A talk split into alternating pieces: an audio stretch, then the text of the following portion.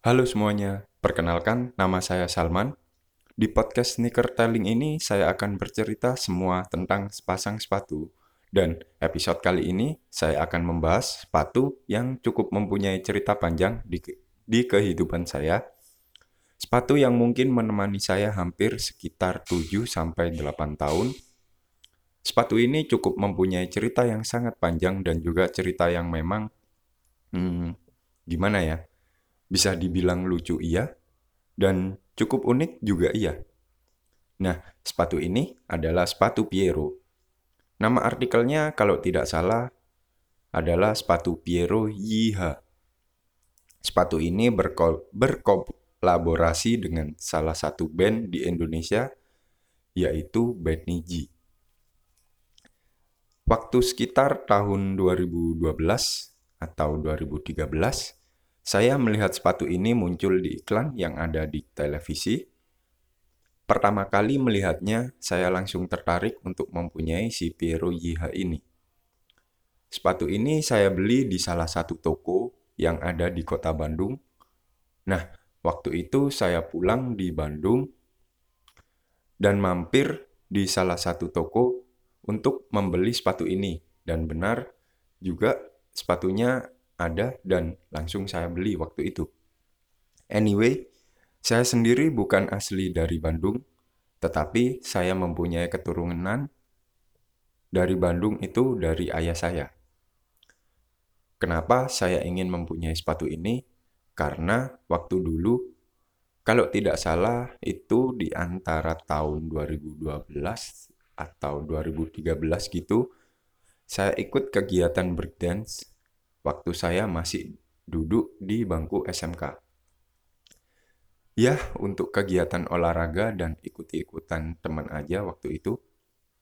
Kan waktu dulu juga lagi rame sepatu dengan model mid height seperti ini. Dan saya tertarik untuk memilikinya. Saya membeli si Peruiha ini dengan cara menabung hampir sekitar enam bulan dari sisa uang jajan saya. Saya beli sepatu ini dengan harga di kisaran 300 ribuan kalau tidak salah. Untuk Piero YH dengan model high seperti ini. Dan waktu saya punya sepatu ini, saya pakai untuk breakdance itu gila, keren banget. Gimana ya? Waktu itu saya ikut breakdance dan kebanyakan dari teman-teman saya juga punya sepatu dengan model high seperti Piero Yiha. Mungkin salah satu alasan saya ingin mempunyai sepatu Piero ini. Lanjut ke penjelasan sepatunya, dari segi materialnya itu sangat bagus. Di dalam sepatunya memakai busa mesh jadi sangat nyaman saat digunakan dan merasa aman di bagian tumit saat digunakan untuk breakdance. Tapi sekarang saya sudah nggak ikut atau meneruskan kegiatan itu, ya sudah berhentilah. Karena waktu dulu itu cuman ikut-ikutan aja. Dari material luarnya di bagian upper samping bawah, depan sampai belakang ini memakai material sweat. Uh, jadi waktu dulu material sweat itu salah satu material yang tidak saya sukai karena susah susah untuk merawatnya. Kalau terkena panas ber, berlebihan itu cepat rusak. Kalau terkena air juga itu ya bikin kaku. Ya begitulah. Susah untuk merawat sepatu yang berbahan dari sweat. Jadi awalnya agak ragu untuk membeli sepatu ini karena ada material sweatnya tetapi akhirnya mau gimana lagi ya? Emang suka, sudah suka gitu dengan modelnya. Jadi mau nggak mau harus beli pokoknya. Di bagian upper samping ini juga ada persegi hitam putih seperti kain Bali gitu. Jadi cukup unik lah buat saya pribadi. Apalagi dengan warna dominan sepatunya yang hijau hitam membuatnya semakin kece dari dulu memang apa? Dari dulu saya memang suka warna hijau. Entah kenapa kalau dilihat itu cukup energik, ya bisa dibilang penyuka warna hijau sampai sekarang. Tetapi kalau sekarang sudah nggak sesuka dulu. Sudah agak gimana gitu kalau memakai pakaian berwarna dominan hijau. Di belakang sepatunya juga ada tulisan Let's Play.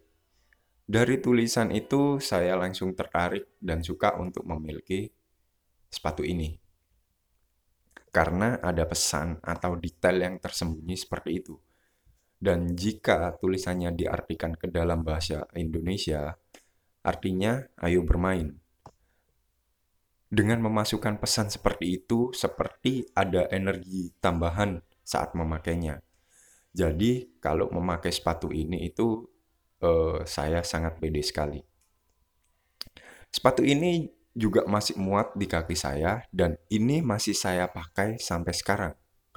Saya pakai untuk keseharian ya seperti jalan jalan-jalan ke mall, nongkrong, dan untuk sekedar hangout lah sama teman-teman.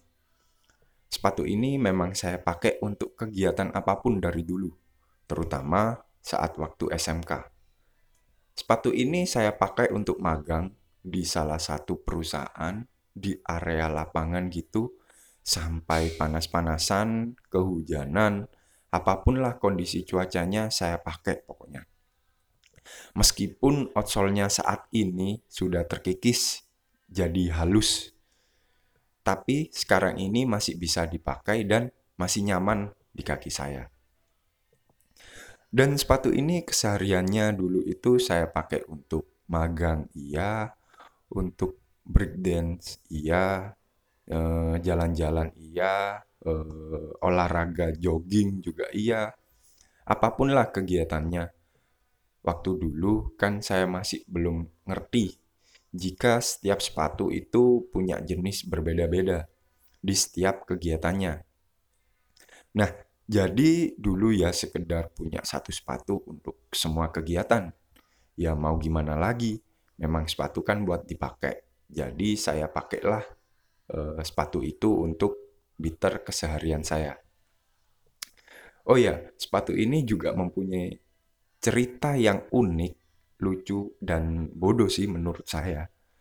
Waktu dulu saya uh, baru lulus dari SMK, saya mencari suatu pekerjaan sambil menunggu perkuliahan saya itu dimulai. Saya mengirim beberapa surat lamaran eh, saya mengirim beberapa surat lamaran pekerjaan di salah satu di beberapa perusahaan yang ada di kota saya. Dan dipanggillah saya untuk mengikuti interviewnya di salah satu perusahaan yang sudah saya kirim surat lamarannya saat saya datang untuk menghadiri interview dengan salah satu staffnya, eh, gimana ya? Karena saya itu memang nggak suka memakai sepatu pantofel, jadi saya pakailah sepatu Piero Yiha ini. Dan bodohnya saya, eh, harusnya kan waktu apa interview seperti itu wajib dan harus memakai sepatu yang formal kan dan sopan.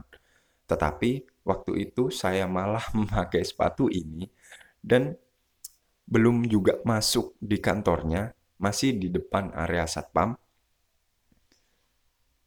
Uh, saya langsung diusir oleh satpamnya. Ya mau gimana lagi ya, namanya juga waktu itu saya masih labil dan waktu dulu memang masih bodoh amat dengan hal-hal seperti itu. Jadi cukup bodoh lah saya waktu itu. Sepatu ini juga pernah hanyut waktu dulu di rumah saya itu ada bencana banjir yang cukup besar. Banjirnya itu sampai di bagian lutut orang dewasa. Sepatu ini hanyut dan nggak tahu kenapa waktu saya kira sudah hilang sepatunya.